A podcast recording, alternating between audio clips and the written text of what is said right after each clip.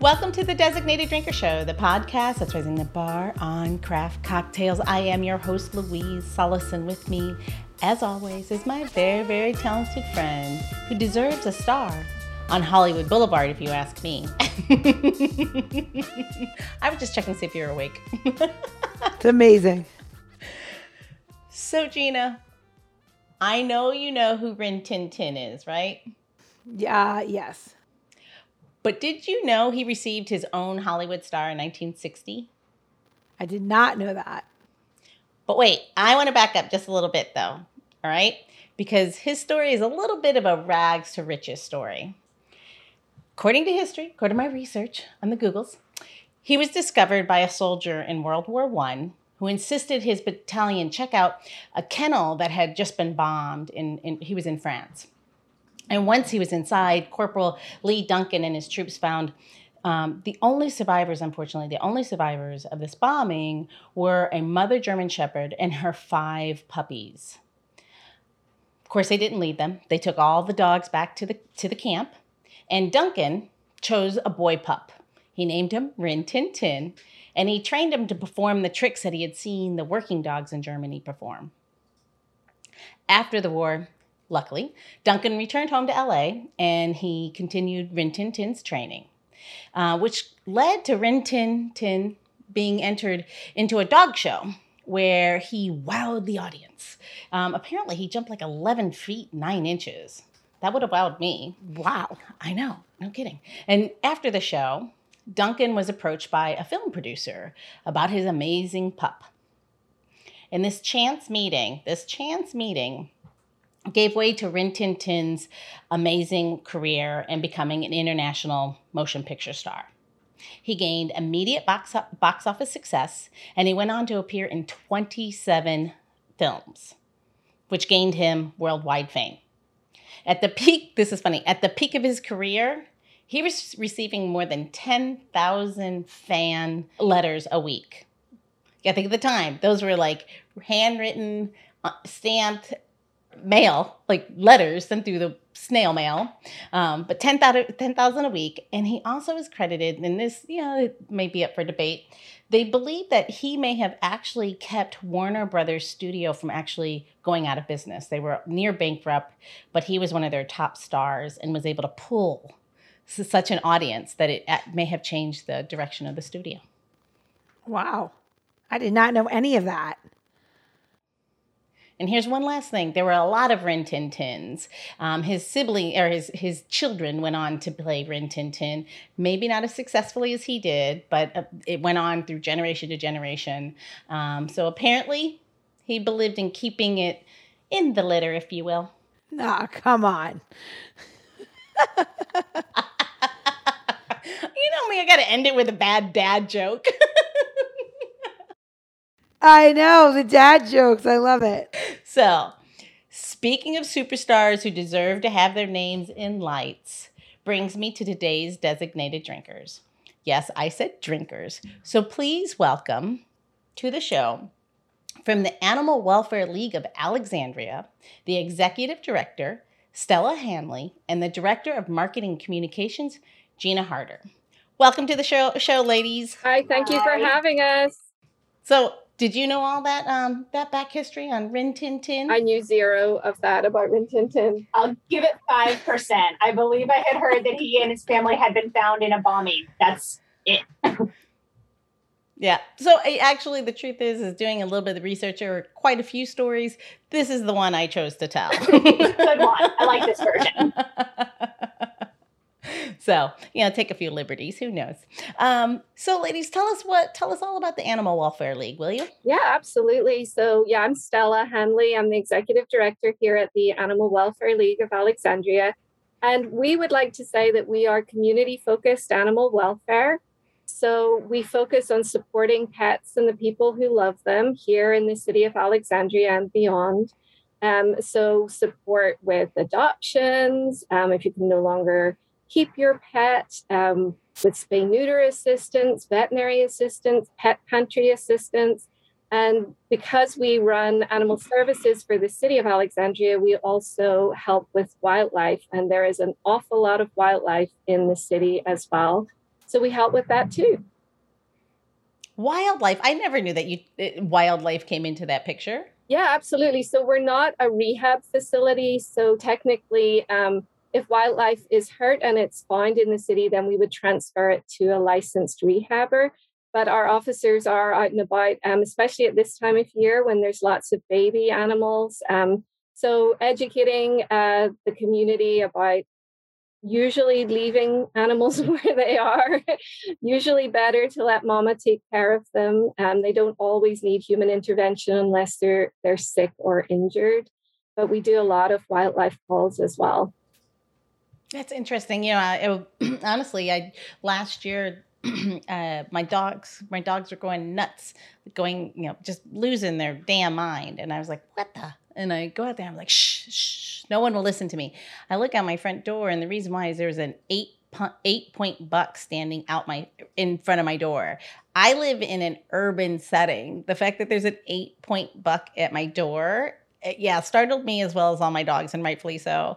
Um, I will say that I did not call anyone to let them know because I knew what was happening and how he ended up here. I was worried that somebody would do any, you know, it might because he he could cause humans to be in in danger or they may think so. I just let him go off and he was fine. He he went back to wherever he was going but it was pretty amazing. My dogs literally lost their damn mind. And i of course was outside in my robe taking pictures. And at one point i'm like i don't know if i want to be hooved to death you know that's a that's a sad obituary you did exactly the right thing just letting him go about his business that was exactly but a funny little anecdote what we noticed um, when the quarantine happened or started last year when everybody started working from home, we had a huge uptick in calls for wildlife during the day. And it was because people were noticing things on their deck. They were saying, There's a raccoon out in daylight. And we'd be like, The raccoon is probably always there, but you're not. So that's the difference. But it was tremendous the, uh, the number of calls that we got when quarantine started for that, just people observing wildlife, just letting us know there is wildlife in the city. so it's good. Do you help people find their lost chicks? Hi, Gina. Fill them in. Yeah. Um, we get a lot of calls about baby birds found, and we see about helping reconnect them with their mothers. But in terms of chickens, that's not something that we're generally seeing in the community. This is funny to have two Ginas on the show, and uh, my Gina, tell, tell, fill in the blank there. so this morning, one of my um, junior chickens got out of our fence and is wandering the perimeter of our. I live up in um, Maryland. Is wandering the perimeter of our house, and I can't get it to get inside. And she went off into the woods, and we can hear her. You know, I'm I'm terrified for her, but I tried to get her and I tried to find her, but like I can only hear her chirping. I don't know where she is. Oh no! I know. You should call. You should call your animal services. We what? did. We call. We called, and they said to give it a few hours because um, it's early in the season, and they said that she should. She'll wander. She should be able to wander back. But uh, I know it's terrifying. You like when you raise. This is gonna be summer. I, I, I, in a million years, I am from New York City, and now it's my first year with a flock, and I am, and it's only 16 birds, and it's a lot of birds. I think I I'm attached to them, so I've been outside like trying to get her to come back, and I put mealworms. I've done every single thing, and I can hear her. I feel like she's under a wood pile, and she can get in and out. We saw her pop her head out, but what I'm afraid of is that there is a fox that lives down by the other pond and I haven't seen him in a few days, so he may not be around here. But God, I just I I just hope that she'll like when I go back outside that she'll she'll be back at the door and we can just let her in. But we'll see. Hopefully, she's just having a fun adventure with you guys right now, and she'll be back before nightfall. Yeah, she's young. She's only you know she's a junior, so she's oh. only six weeks old. She's you know, yeah, she only has her first set. She's not even molted all the way yet. So I know I and we, um, we should say, seeing as we are focused in the city of Alexandria, that poultry is not allowed in the city of Alexandria. so much as we're talking about chickens, anybody who's listening thinking they would like to get their own flock of chickens, that that is that is not permitted in the city. Do you know that here's a crazy thing that um, partly because Gina was getting chickens, and the other thing is because my husband is trying to figure out what he might send his brother's children that would be um, noisy. Ch- chicken. he was looking for gifts, and that's when Dave did some research, and I sent it to Gina, and you can actually rent in certain cities, and they're doing it in, I was kind of surprised in the city limit space, but it's definitely only specific cities that you can send a, they'll send a coop, like a, a portable chicken coop, and chickens that you can rent. And I think it's part of the, it kind of got, it's pushed during the pandemic when people were like, oh, well, I need to make, I need to have my own eggs. Uh, but yeah, you can actually rent rent the chickens. It's kind of like instead of rent the runway where you get your your evening gowns, you get your chickens. Oh, rent a coop. rent a, yeah, rent a coop. Do you send the chickens back? That's weird. Yes. So you get to keep the eggs. Yeah, so you get them for like a weekend. Oh, you get oh. the you get the birds for a weekend, and then you bring them back. And they started it for um for kids to learn about you know birds. But I, I'm gonna be honest, I live 44 miles um, north of DC, and I and I go to um, DC every like every other day, and chickens are a lot of work and they need a lot of space. So you know, even if you are allowed to have them, really look at your backyard and say, is this big enough? Because they like to wander, they love to eat bugs, they like to pack. they're just natural. So if you are contemplating that and you're looking at your yard and you're like, oh, how much square footage do I have? You know, really do the math because these birds really do um, need a lot of space. So, and to raise them properly. Chances are you don't have what you need. Is that what you're saying, Gina? I just don't, I think it's cruel yeah. to cramp up any Absolutely. animal. So, no, I just, you know, you're 100% right. You need different. Anytime I, you know, yeah. we're both big animal advocates, and um, even before we get to the ladies who work at Animal Welfare League, we would be like, absolutely, know know your space. Be being kind to animals is important, and making sure that you're taking care of their welfare. Don't be a selfish animal owner. So, off my soapbox, tell us more what uh, you know. Especially during the pandemic, it's a little harder to be able to to volunteer in certain spaces. What can people do to help? Their own their own space and rescues if they're not even you know our listeners come from all around the country. What else what can they do? Yeah so probably a lot of shelters are doing things differently. Some people have um, some shelters have people in the facility. Some people have opportunities for them outside of the facility. Obviously first and foremost check in with your local shelter because they may have very specific things that they're looking for. But i would say a big one is um, seeing if they're interested in fostering because that's something that you can do from home and you can do it safely. So, especially right now as the weather gets warm, so many shelters are going to have just an influx of kittens. And who doesn't want to hang out with kittens for a couple weeks to a couple months before they get big enough to um, be adopted? So that's an exciting opportunity. Some of them have work that you can do from home on your computer. You can help with organization. You can help with data obviously supporting a local shelter financially is um, since most of them are nonprofits a lot of them need that level of support. So there's so much that you can do and all kinds of things you might have never thought of that a shelter needed. We have a local handyman who helps us out around here. So i would say call and find out. There's probably the perfect opportunity for you yeah, that was something I hadn't, when we spoke a couple of days ago, uh, that was something I had never thought of. Um, and that is using your unique skill set um, and applying what you have to offer, even though it may not seem um, traditional. Or, you know, can you, like you said, can, are you a good carpenter? Can you make things happen? Are you a photographer? Obviously, great pictures of animals helps them get into their forever home. Um, or by even finding a foster. Don't get me wrong. When I fostered Cam, it was because there was a baby sitting on him, and I was like, absolutely. Um, and three three years later, he's still here. Uh, total foster fail. But yeah, thinking about what you what you uniquely can offer, although it may not seem traditional, um, there's a lot that you guys need. It sounded like. Yeah, I mean, most shelters that have volunteers, those volunteers do the work of a dozen or more employees and it just means expanding the level of care that they can provide so if you have a talent if you have something you love doing it i bet your local shelter or rescue can definitely use that ability. All right, Gina, let's get a little lubed and start thinking about what we can creatively do for these animals. How about we make a cocktail? We will. I and I want to, but I want to just know how do you know that you want to work at a rescue shelter? I mean, how did you do this? Like, I'm cu- I'm curious because like I love animals, but that's not all it takes. So, How did you start that, or how did you get into this?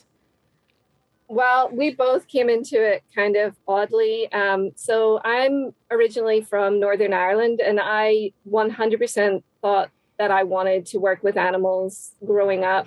But there's not really a lot of opportunity to make a career of it unless you wanted to be a veterinarian. And I 100% did not want to be a veterinarian.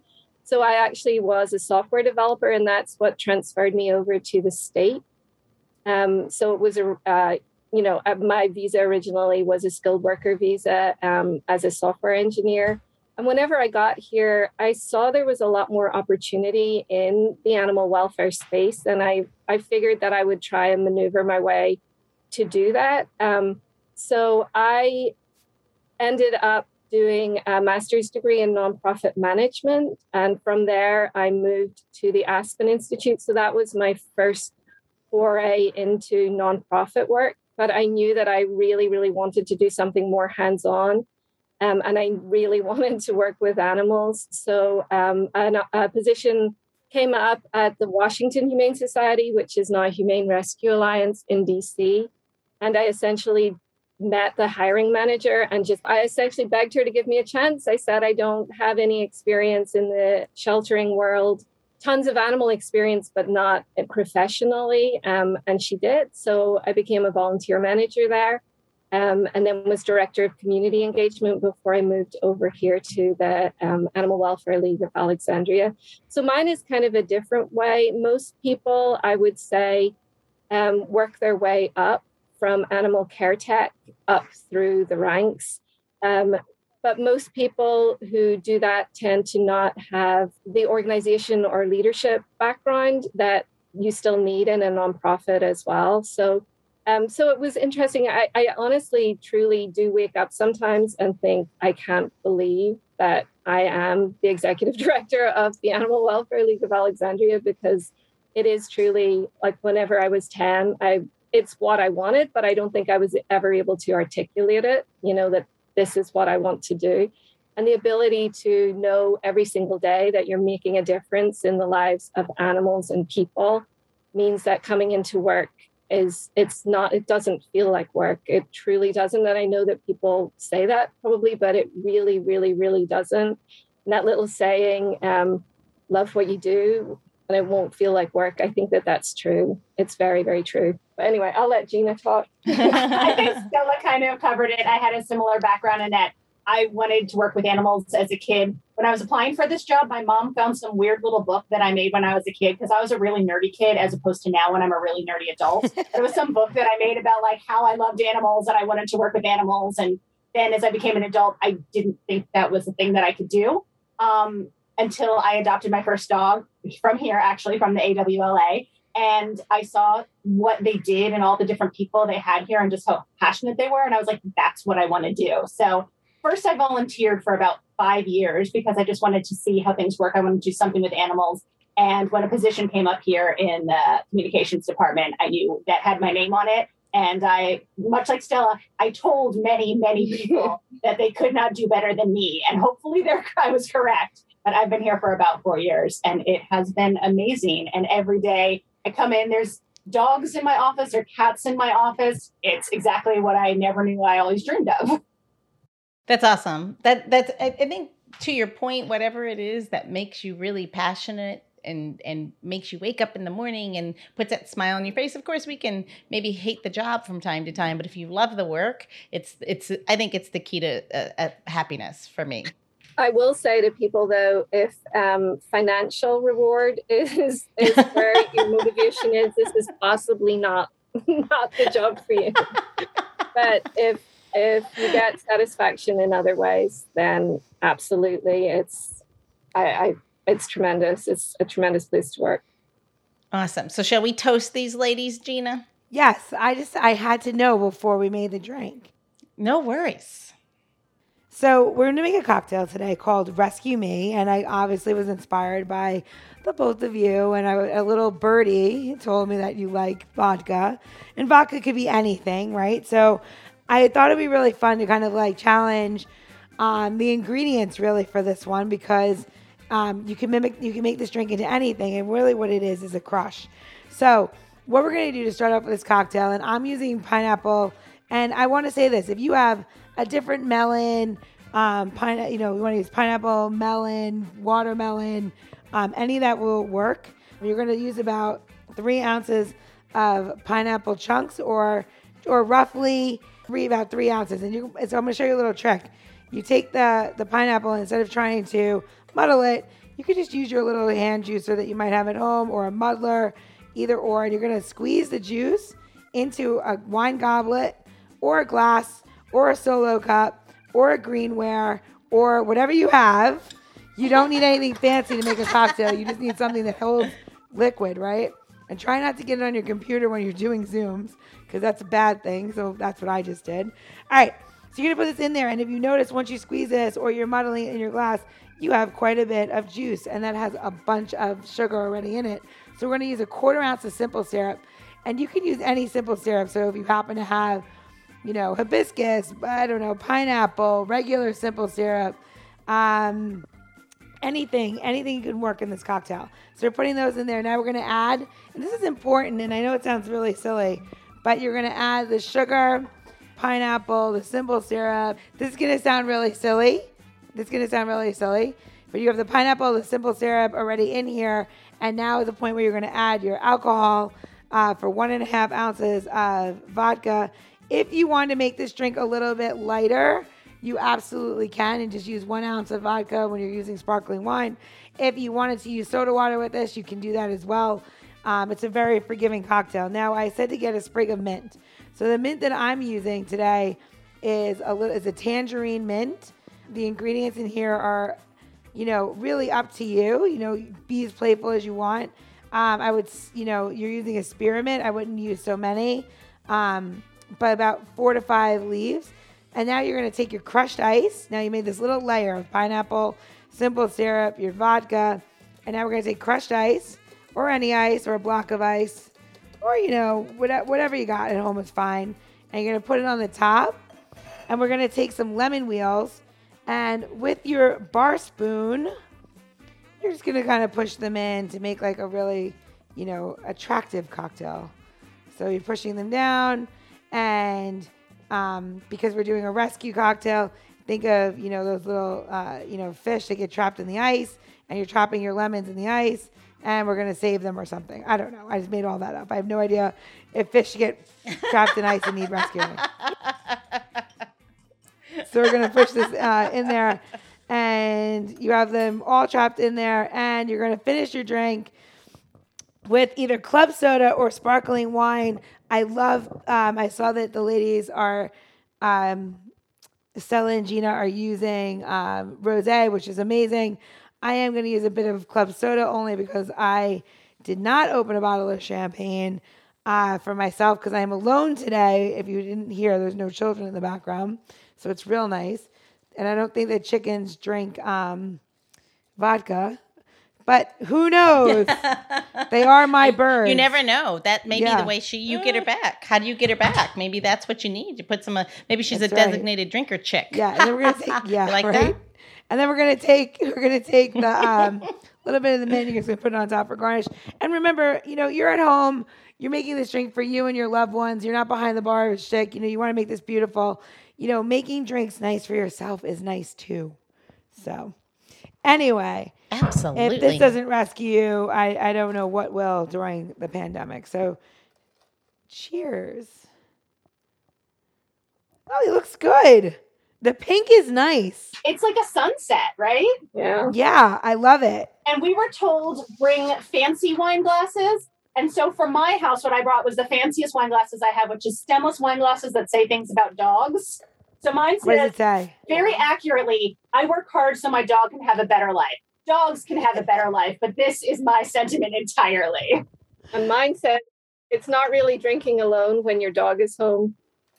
Oh, it's a very important. I have sentiment. tea. I have tea towels that say that one. Cheers. Oh, it's good. Oh, that's good. I did a sparkling rosé as well, Gina. Um, this is really nice. This is like drink all day kind of drink. It's really refreshing. This is perfect for the season. It's um, it's a great pitcher cocktail, and um, we can put that on the uh, when we do the cocktails when we give you the recipes at designateddrinker.show for all the tips and tricks and how to's, we'll also give a pitcher recipe. If you're going to have more people over your house and you don't really want to be, you know, the, the bartender when you're having, you know, your new vaccinated friends, your newly vaccinated friends over. It's been a long time. So, or fundraisers for animal shelters, which would be really nice. I feel like that's a good idea too.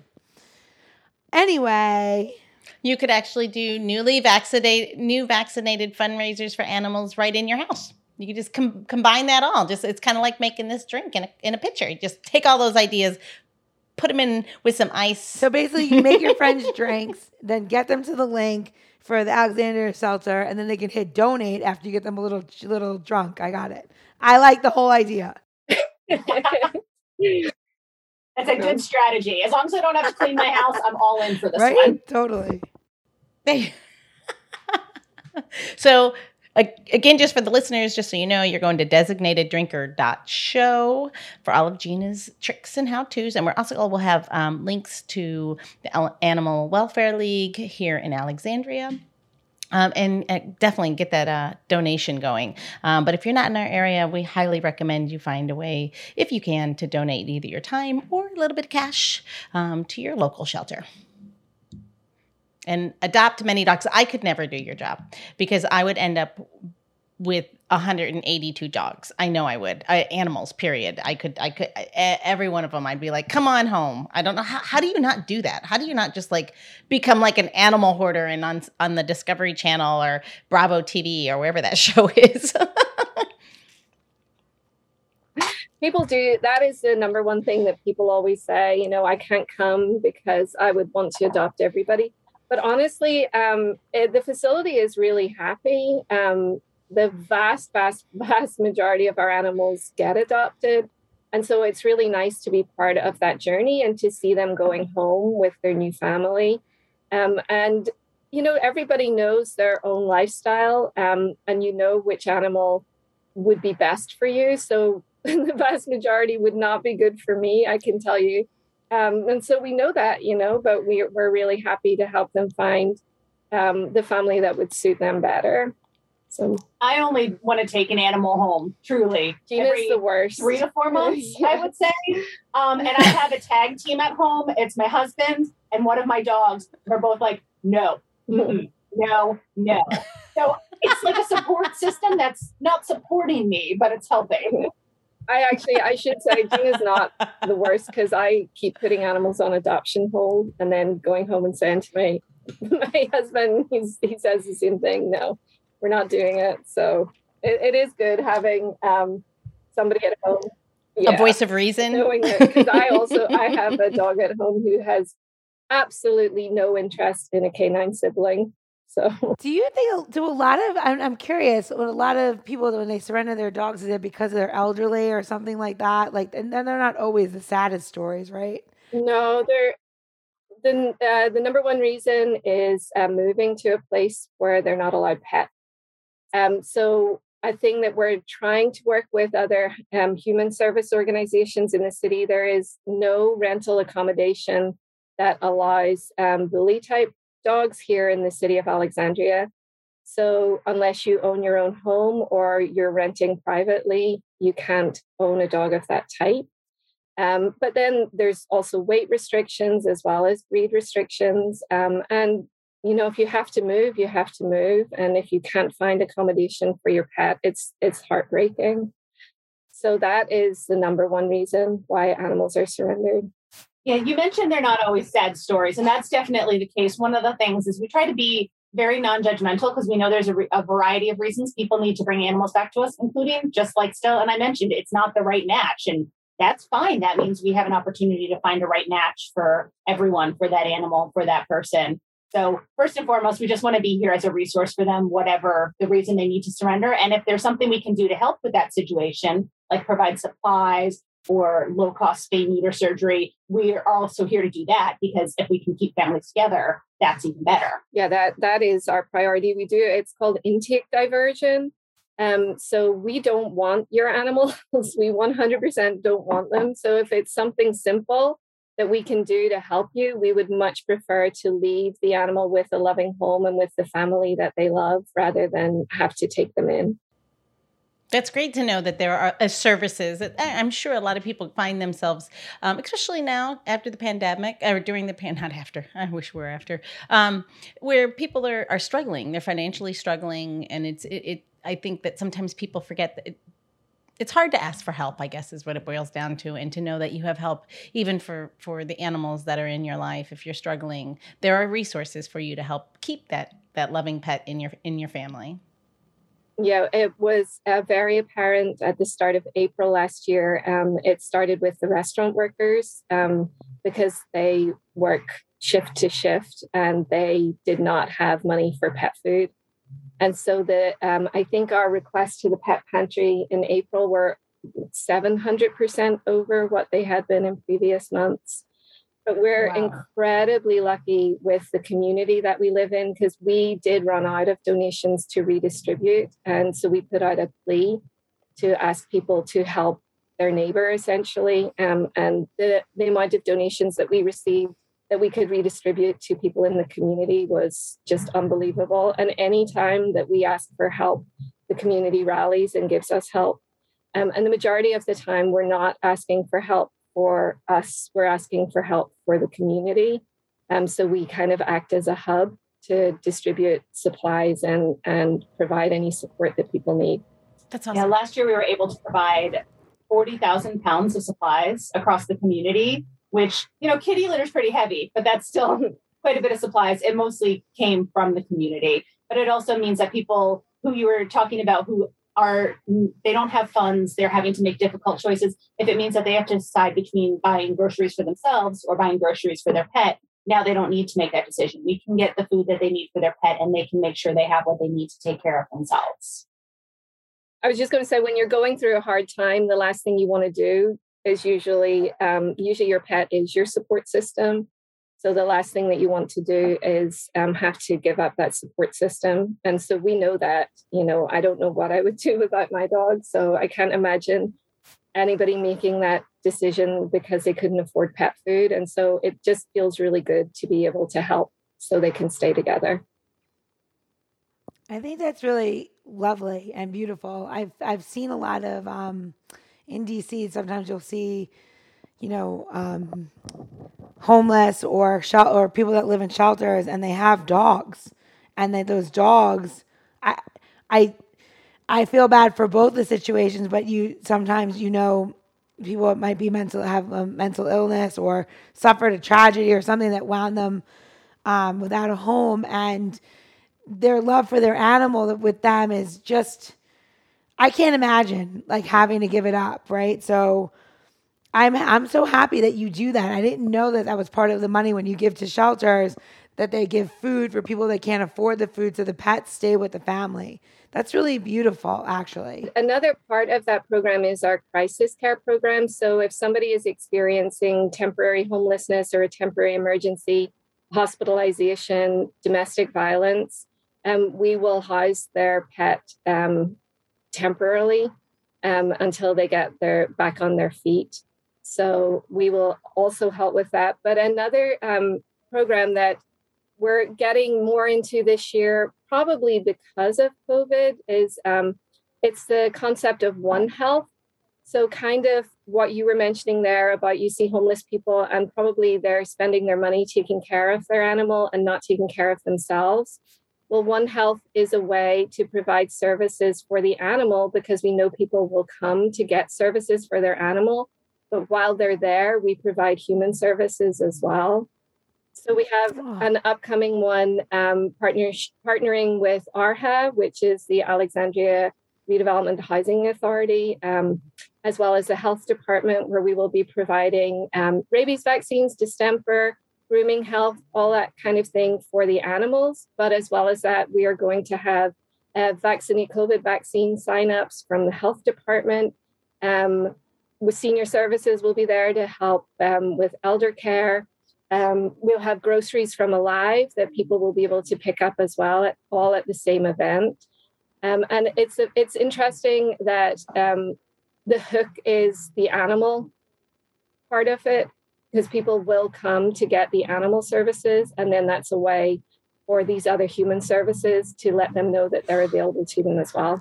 That's amazing. I, that's so amazing. And, and, to your point, yeah. like what is the hook? Is it the love for that animal is what will get somebody to come in and take care of themselves.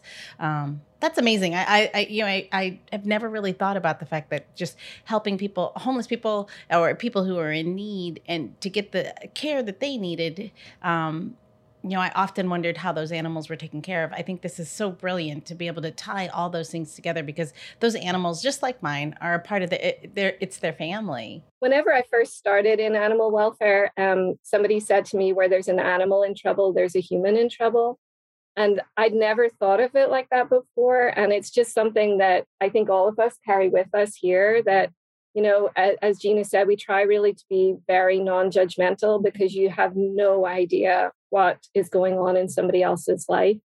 And um, just knowing that if there is an animal to be able to reach out a hand and say, hey, we're here for you as well is really important. Um, the Animal Welfare League of Alexandria just um, a couple of months ago got designated as a safe place for youth in crisis. Um, so all of our staff have gone through training uh, for that as well. So if uh, as a child comes and needs help, that we will be able to help them and redirect them to the correct authorities. And I think that that's one of the proudest things that we've done this year is again trying to tie in the the human and animal aspect um, that we're all connected. Yeah, animal may be in our title, but I feel like the welfare is the really important thing to us, and that's the welfare of everyone in our community. Whether no matter how many legs they have, no matter if they have fur, we are here for all of them. That's great. I, I that, that I think the the the child part to that really makes sense for me because when I was a kid, we had a great big red Doberman, and when I wasn't, when things weren't good in the house, that's where you found me all the time. I was I was always with the dog. The dog was my my safe zone. That's where I went away to get away from the family arguments. Not you know not to make it sound really dark, but I mean honestly, that's where I found uh, my refuge. Um, even if it were just my older sister beating the hell out of me uh, because I said something smartass. I know it'd be hard to believe, uh, but yeah, my my go to was the dog. So I, I could I think that's really brilliant because there's just a safe space in there for kids, especially. Absolutely, yeah. So when are we getting a dog for the girls, Gina? you can absolutely help yeah. I've been, I've been. We have two um, really cute dogs in Gina's office right now, and they have been child tested because my daughter comes to see them every Sunday and Monday because um, she wants. What kind of dogs they're are Chihuahua they? mixes, so they're little. They're called Chanel and Piwa yeah. or Cha Cha and Pee But let me step back and say they're in my office. I am not a small dog person. I have already run them by my husband, who's given me the veto. Like I love these. I love them. They're, They're so amazing. amazing. And if you have multiple kids, there's multiple dogs yeah. here. Everybody can have their own personal dog. It's it's perfect. I was shocked actually because typically Chihuahuas, you know, don't historically maybe aren't the best with children. And so whenever I brought Aoife in, I was like, just you know, she's pretty good with uh, with dogs, but I was like, let give them their space, and they ran up to her. They wanted to sit in her lap. If she sits down, they jump up. They give her kisses. They absolutely adore her. And Ch- uh, Chanel, we think, might be Piwa's mother, but she looks like a little white potato with four little legs. Aww. She's so cute. They're literally scratching on Stella's office door right now. we were going to bring them in, in for this, but it was dinner time and they couldn't be distracted. But right now they're like, excuse me, are people getting attention? We, we need to be in here. That's Thank awesome. You. That's awesome. Aww, I love that. They're wonderful. I, but they'd have to be they'd have to be chicken uh, duckling fr- uh, friendly though. That would have to be key. There's gonna have. To- I need um, you know, yeah. I was gonna say if you have any um, like Airedale, uh, sheepdog, herding dog that needs a home and could be older, like a farm dog, I'm in. these two are going to be smaller than your chickens. So what you get there is you're not going to mess with chickens because chickens will tell them once, no, thank you, I don't need your messing, and they'll just listen to it. Like maybe you need something that's going to let the chickens be the boss. Yeah, that's kind of funny. I've never, I've, I've never heard of chick training. That's that, you know, that's kind of good. they're very people focused. Yeah. So I don't think they would even notice the chickens because they're so interested in whether who can get the most belly rubs. Are they on your website right now? Yeah, they are. Yeah. All right, we'll have direct links to those two little to little mamacitas. Yes. And they are they're a bonded pair, so they have to go home together, and they really are like two halves of the same whole. They're just so bonded, awesome. so That's awesome. they can't be separated. All right, Gina, we did our housekeeping, right? Yes, and then we have one more question, right? Yep, we do. It's all you. All right, ladies. So, in this day and age, people identify themselves with a spirited animal, and I feel like maybe you identify yourself with a dove because they're so calm and tranquil, and there's a symbol of peace. but if you can identify yourself as one ingredient that would be used in cooking or cocktails, what would it be and why?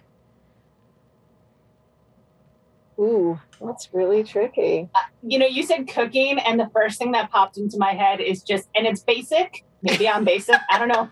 Salt. Everything She needs is to taste like salt. she It is taste- salty. She it can, can- be quite salty. It can taste like other things too, but man, that's salt. I I, want to be that salt. That's it's part of me. Maybe I'm part of it. Love it. I think I I think I would say chocolate. Why? just because a, a day never goes by that I don't want some chocolate. so, yeah. so I don't know. I just I don't know if it's really that's me, but Are you a little bitter and a little sweet too? Sure. Depends on the day. Depends on the day. Well, I like that. I'm definitely definitely not. There's not too much cocoa in this in this chocolate.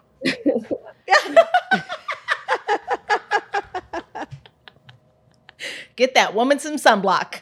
exactly. Exactly. All right, ladies.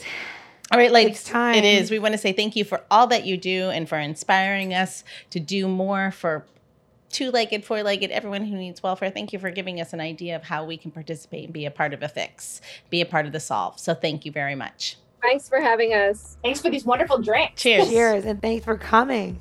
The Designated Drinker Show is produced by Missing Link, a podcast media company that is dedicated to connecting people to intelligent, engaging, and informative content.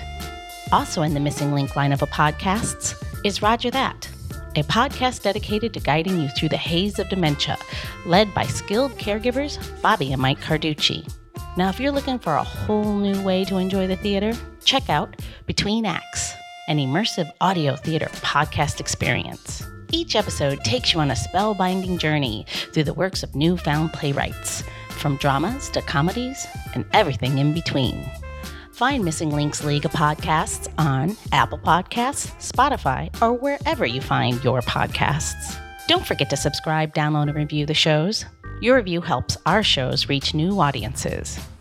To find out more about Missing Link, visit missinglink.company. That's missinglink.company.